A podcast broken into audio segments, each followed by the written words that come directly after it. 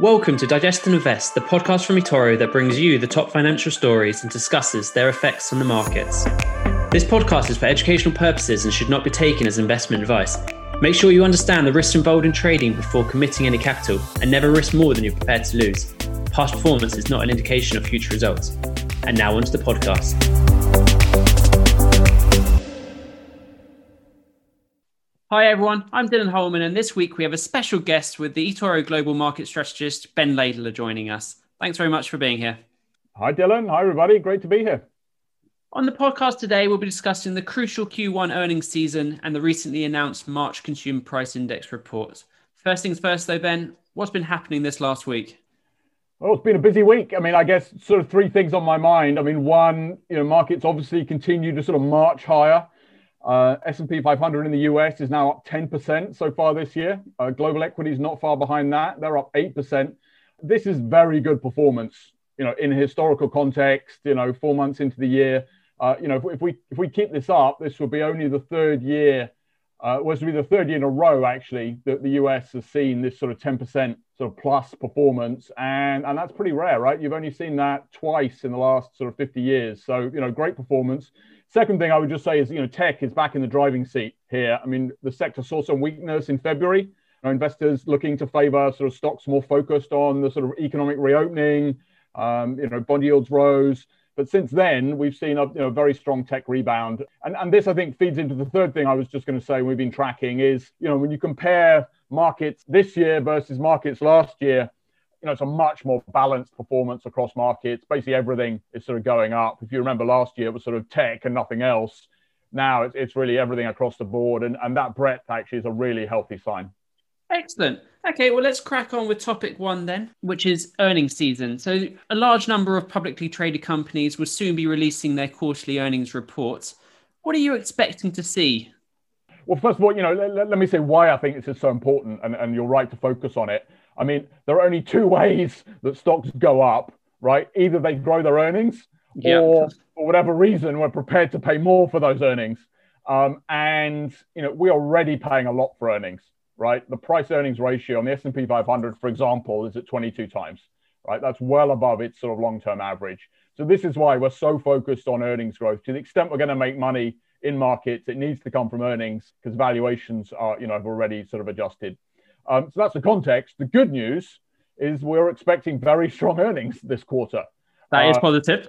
Well, absolutely. So, you know, growth in the US, you know, at least 25%, you know, year over year. And, and we'll probably get twice that in Europe. And, you know, these are going to be the strongest growth rates, you know, that we've seen um, in the last decade, actually. A lot of our listeners will be looking at these earnings reports potentially for the first time.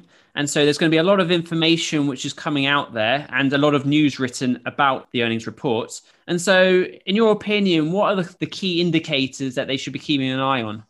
So, so I actually think it's pretty simple, right? I think there's only two things to keep an eye on. One, do companies do better than we think they're going to do? So, you know, instead of when, when we're sitting at the end of the earnings season in a month's time, you know, did we see 25% earnings growth come out of the US or actually did we see 30 or 35? And I think we're going to see that stronger number, you know, for three reasons. I think the comparison base, you know, remember what what first quarter last year looked like, right? We were going into, we were in the middle of COVID, you know, going into recession. I mean, it was pretty bleak. Yeah, everything was on the downward spiral. Right, and and you know, fine, things may not feel so great now, but they're a lot better than they were this time last year you know, secondly, you know, along with this recovery, we're seeing just unprecedented amounts of sort of government support, fiscal spending, and and interest rates are at zero. You know, central banks have been slashing interest rates, and this has been you know very supportive for economies and for companies. And and companies have been busy, right? I mean, um, you know, they've been cutting costs, right? I mean, it's been a tough environment. They've been cutting costs. Now they're beginning to see things getting a bit better those new revenues are coming against a lower cost base. So I think those are the sort of three drivers, which I think are going to drive that sort of surprise in earnings. So instead of 25%, uh, I think you're going to see closer to 30, 35. And the second thing I would say, and, and it's related to this, is you know what are companies now saying about the future? I mean, remember, markets are very forward-looking, right? They, they, they don't really care what happened yesterday. They're very concerned about what's happening sort of next week, next month. Uh, so I think you know, as economies keep recovering and, and keep reopening, companies are now going to start being a lot freer about what they're saying about the future. They now can see what's happening in the future. You know, they're not locked down anymore. They're beginning to sort of plan for the future. Things are really, uh, really, really important because I think they're both going to be positive, right? I mean, I think the numbers are going to be bigger than expected. I think companies are going to be talking more about the future. And I think this is going to force analysts and investors to keep raising their earnings sort of growth expectations. And this means that valuations aren't as high as maybe they look today. Um, and I think this is a big sort of catalyst for you know driving the market sort of higher from here. You sound very bullish on the the reports then, and obviously this is going to be a report showing over a year's worth of trade which has been affected by COVID, and so there was obviously been some winners and losers over this last year. Which are the sectors that you think are going to show some good numbers, and is there likely to be some surprises which people haven't really thought about? Right. So I guess fundamentally, this is just a classic recovery rebound. And what that means is, you know, those that were most impacted by the recession last year, you know, will be seeing the strongest recovery, you know, this year. And it's sort of almost mathematical. So, you know, if you're a sector like consumer discretionary, which includes, you know, segments like cars, you know, clothing, apparel, restaurants, you had a terrible 2020 and um, things are getting incrementally better but because they were so bad last year, even things getting a little bit better, you know, can look quite dramatic when um, yeah. you know you're, you're you're looking at these earnings numbers. You know, similarly things, energy, right? Energy prices actually went negative at some point last year, right? And now a barrel of oil is going to cost you sixty dollars, right? So that's a huge, huge change. You know, banks, you know, they generally do well when you know bond yields go up because they can charge more for their loans. Um, and you know, bond yields were very low last year, and now they're higher this year. So you know, those are the sorts of the sectors that I think you're going to be seeing. You know, the biggest, most impressive numbers from, if only because things were so bad last year and they're a little bit better this year. On the flip side, I think those numbers that are going to look, you know, a bit more pedestrian are the people that did relatively well last year. You know, they don't have that sort of delta, they don't have that sort of huge rebound. So, you know, people like healthcare, people like utilities, you know, these all good companies, they have great cash flows, but um, you know, they don't have that sort of rate of change that um, you know those more cyclical, you know, segments um, have. On this podcast over the last X number of months, we rave about e-commerce companies being, you know, this is their moment and they're really seizing the opportunity. So, do you think that's going to continue once um, kind of lockdown is easing, or do you think people are going to go back to how they were before lockdown? So, you know, I think it's going to be a bit of both, right? I mean, right now, as I say, you know, the, the people that are going to be posting the sort of biggest numbers are the people that did, you know, really badly last year. And the people that aren't going to be looking are going to look a bit more pedestrian. They're going to be the people like tech, right? I mean, they had a really good time last year. You know, can that continue this year? I, would argue yes, right? They were already growing pretty strongly for a whole bunch of sort of structural reasons, you know, coming into the recession last year. The recession obviously accelerated some of that. But I think these are trends that you know are really uh, are really here to stay. So you know, I, I, would say sort of cyclical versus structural. I mean, there's some sort of cyclical noise here when we compare how bad things were last year with things getting a little bit better, but don't lose sight of that sort of long-term sort of structural trend and who's going to benefit from that, right? I mean, we're we're using more tech now than we did yesterday, and I think that's just going to continue. But you know, just to put some sort of numbers on all of this, uh, right? The scale of things that we're looking about. I mean, the global economy last year fell over three percent. This year, it's going to rebound six percent you know, it's a pretty big change this year versus last year. Yeah, and earnings swing. are even more sensitive than that right? Global earnings last year, so what companies were actually, you know, reporting was down 15%. You know, the economy was only down three, but this year we think earnings are going to be up at least 30. So, you know, earnings much more sensitive than the economy. You know, that's bad when the economy is weak, but uh, when the economy is rebounding strongly like it is right now, uh, that's a train that, you know, you want to be aligned with. So, following on from that, and talking about the economy. So, as I said, lockdown's obviously easing. And so, is the market sentiment positive? Are we expecting this? You say six percent um, movement. Um, is, are we expecting that to continue now as industry effectively comes back to full operation? Yes, I mean that's a good question, right? I mean markets are up as we talked at the beginning, ten percent. You know, uh, they wouldn't be there if people were well, people were bearish, right? I mean, you know, people need to be buying equities to, for the market to go up. Uh, so the question is, are they bullish enough? Are they positive enough? And I would argue probably not. I mean, I think as we've sort of outlined, yes, those sort of numbers look high. We're looking for 25% US earnings growth. You know, it's the biggest number in 10 years. I would argue that number's still too low. I would argue, you know, if we do this podcast again in a month's time, we're going to look back on this earnings season, and I would hope earnings are up 30 or 35%, not 25. So, um, I mean, it may sound. We'll have to come back it. then in in a month's time to see well, how uh, how it does. Probably digging a big hole for myself here, but uh, you know, yes. So, you answer your question. Yes, people are bullish. They're right to be bullish. I think the argument is, um, you know, are they bullish enough? Great. Okay. Well, let's move on to topic two then, which is all about the March Consumer Price Index report, which was released this week. Um, so, with the reopening of the economy, what were the headline stats, and was this what you expected? Right. So, you know, why, why do we care about inflation, right? I mean, the good news is that, you know, economic growth and earnings are recovering very quickly. You know, we've talked about that. The more cautious news uh, is that prices of goods and, and inflation are also recovering strongly. And that's, you know, obviously, you know, less good. Uh, you know, on the one hand, it's a good problem to have, as it means that, you know, things are obviously, you know, getting better, but you can't have too much of a good thing, right? I mean, if it gets out of hand, then you know central banks and policymakers will have to respond and they will raise interest rates.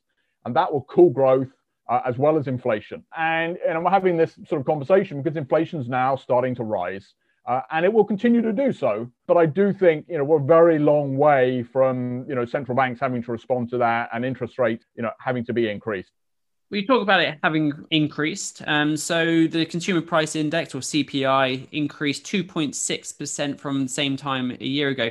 And that's actually the highest year over year gain since August 2018. So a big, big jump. What sectors have been the ones which have really contributed to this movement? Right. So I guess as you point out, you know, 2.6%, you know, if you talk about inflation all day, I mean, that's a scary number, right? Uh, when you first see it. And, and if you understand that the world's sort of largest central bank, which is, you know, the US Fed, has an inflation target of only 2%. So basically they're telling you, you know, inflation goes over 2%, we're going to start raising interest rates. And oh, look, we've just reported 2.6%. So why are they not, you know, so people are worrying about that they're going to raise interest rates. That's a mistake, right? And, and I think that's a mistake for, you know, a couple of reasons. One, you know, 2.6%, that number is not as bad as it looks. There's a lot of sort of transitory factors at work there you know, inflation was very low or negative, you know, this time last year. So, you know, we're coming off this sort of very low base of, of comparison. There's been a lot of sort of COVID disruption at sort of factories and transport networks around the world. You know, factories closed, border problems, you know, let alone the sort of blockage of the Suez Canal. You know, who saw that coming? But um, but you know, I did, like, I did enjoy the memes after it though. Uh, exactly. It, co- it, cost billions um, to the trade industry, but the memes are worth it. so, so, there you go. But you know, you take all that together. You know, that's obviously helped sort of push up inflation. Um, but I think the point is that um, you know this is transitory. It's going to sort of work out over time. Don't take that sort of two point six percent number, you know, and extrapolate it and say, oh look, the Fed's going to have to raise interest rates now. It's not as bad as it looks. But it was interesting that the Fed actually came out with a comment a couple days before it was announced saying that if the number happens to be over 2%, nothing to worry about, guys. You know, this is in line with what we're, we're expecting. So they kind of tried to downplay that number even before it was released, just so the markets didn't react. But then looking at some of the more specifics on it, gasoline had a 9.1% gain in March which equates to half the overall CPI increase. And that's a 22.5% year on year growth. I mean, 2.6% increase might not be that much, but 9.1% is massive. Now, as I said before, there's a lot of listeners who might be newer to the markets, and it would be great if you can kind of just give an ex- explanation to people what could have actually caused this to happen. Right. So, you know, I talked about sort of transitory issues sort of driving inflation, you know, up you know, this sort of low base of last year, some of these sort of supply bottlenecks. But, you know, energy's been, uh, oil prices have been another big one. And, and, and I think will continue to be so over the next sort of few months, right? So next month, for example, I think inflation in the US is going to be over 3.5%, right? So 2.6% is going to become 3.5%. So if you're worried this month, you get even more worried next month. But again, I, I just think it's the same, you know, it's the same process, right? I mean, we're lapping these very low numbers. And, and as I say, you know, and oil's a big part of that, right? Oil now at sort of $60 a barrel is four times what it was this time last year. And, you know, oil demand has started to recover as economies have sort of, you know, opened up. You know, these oil producers, you know, Saudi Arabia are, you know, being disciplined about how much oil they, they want to produce because they know that demand is, is, is sort of reasonably weak. But you know, this basically means that you know if you're driving your car around, you're paying more at the pump now than you than, than you were a year ago, and you know that consumer price index is meant to reflect what you spend your money on. So um, you know, it's it's part of the inflation measurement. It's part of the inflation basket. But I, again, it, I think it's you know it is transitory. You know, last year was sort of the aberration. We're just sort of lapping that, and, and you know, in a few months we've got a few months of sort of higher numbers to come But once that sort of begins to fall out of the system, I think inflation will come down a little bit, and um, central banks are going to be raising interest rates at some point in the future, um, just uh, just not now. Well, my next question kind of follows on from what you've just been saying there. So the Fed have been um, saying that they expect these increases to only be temporary. And so it sounds like you share their optimism that it's not here to stay or, you know, it's not here for the next four or five months. So, so yes, I think the inflation numbers are going to keep moving higher over the next few months. I mean, I think the reason we're focusing so much on the March report was it's really the first big increase that we've sort of been expecting. You know, as we compare March this year with uh, you know with with March with, with March last year. But yes, I, I you know I do think these issues are transitory or temporary. That doesn't mean you don't need to keep an eye on them. I mean, I think you do. It was, you know, we could certainly be wrong, but I do think they work themselves out over the next few months. I think, you know, as you mentioned, you know, central banks like the U.S. Fed have been very public saying that, you know, they are going to be cautious raising interest rates. You know, they really want to see that this recovery is secure and that underlying inflation is sustainably moving up rather than just being driven by sort of uh, transitory effects. So you know, watch this space. But I think um, you know the conclusion for now it is it is transitory, and, and central banks I think are going to be very cautious about raising interest rates. Moving on to one of uh, the favorite topics of this uh, podcast, which is all things crypto crypto traders are actually very interested in this report as well, aren't they? Because um, some obviously see Bitcoin as a hedge against inflation. We've just seen Bitcoin spike to sort of $62,000 this week. And so, do you feel that's a direct correlation to this report or other outside factors as well, kind of adding to the Bitcoin train, as it were? Well, so, so Bitcoin's now, you know, all time high. I think one of the reasons for that, um, and I think there are many, but one of the reasons for that is yes, it's an asset that's increasingly seen uh, as an inflation hedge, and obviously inflation expectations and worries, you know, have been rising as, as, as we've discussed. But I also think there's, there's clearly other issues at, at, play here. I mean, we're seeing, you know, further signs of the so-called institutionalization. Uh, you know, Bitcoin. You know, seeing more companies, more large investors like pension and mutual funds, you know, looking to be invested in the asset. Um, you know, really for the first time. And, and obviously, given their size, uh, you know, that could be a really significant market driver. I mean, just to put some sort of you know, big picture numbers on that, I mean, the overall crypto market cap is, you know, just over $2 trillion right now. But if you look just in the United States, I mean, forget about the rest of the world, just in the United States, at the amount of retail and sort of institutional uh, liquid savings, so savings that you know are available to be invested, it's 17 trillion. So, you know, I, I, think this is why people are getting, you know, excited about this sort of institutionalization process, which has really sort of just begun. So, so I think, you know, the inflation hedge is, is definitely been a driver, but I, I think there are others at work as well. Yeah, the institutional play is definitely a big thing, along with um, a lot of businesses starting to accept Bitcoin. And it's interesting to see um, the recent IPO news from Coinbase you know that that's a big IPO they've done. What is it? 149 billion that they've been valued at. Yeah, it's, it's, it's crazy, right? And, and I guess, you know, really does feed into this institutionalization story, right? I mean, whatever that size is, you know, 50 billion, 150 billion, uh, it's going to be by an order of magnitude the biggest pure crypto play in equity market. You know, the next biggest, you know, if you look at the biggest miners, you look at the other, you know, exchanges that are listed, you know, the market caps are 5 billion. So, you know, this is an order of magnitude bigger, and I think it's going to force sort of investors' attention uh, on crypto and and give people a sort of big new sort of liquid sort of play. So I would definitely see it as you know, again another big step forward in this sort of institutionalization story. Great. Well, that's it for this week's podcast. Before we wrap things up, is there anything else that you think people should be keeping an eye on in the next kind of week? Well, for me, as I say, it's all about earnings. I mean, you want to see those earnings numbers come in better than expected. You know, the market reaction to that inflation report we've been talking about has been um, very good to see. Markets seem reasonably relaxed. They seem to be sort of certainly listening to listening to our views that they should, uh, you know, look through these sort of big headline numbers that they're maybe not as scary uh, as they seem, but you know, uh, long may that continue so I guess you know th- th- those are two things that we're um, you know we'll certainly be looking at over the next um, over the next month or so. Brilliant. Well, thanks everyone for listening to this week's podcast. You can learn more about the markets by visiting our eToro Trading School. We look forward to catching up with you all next week. Thanks very much. You've been listening to Digest and Invest by eToro. For more information, visit eToro.com.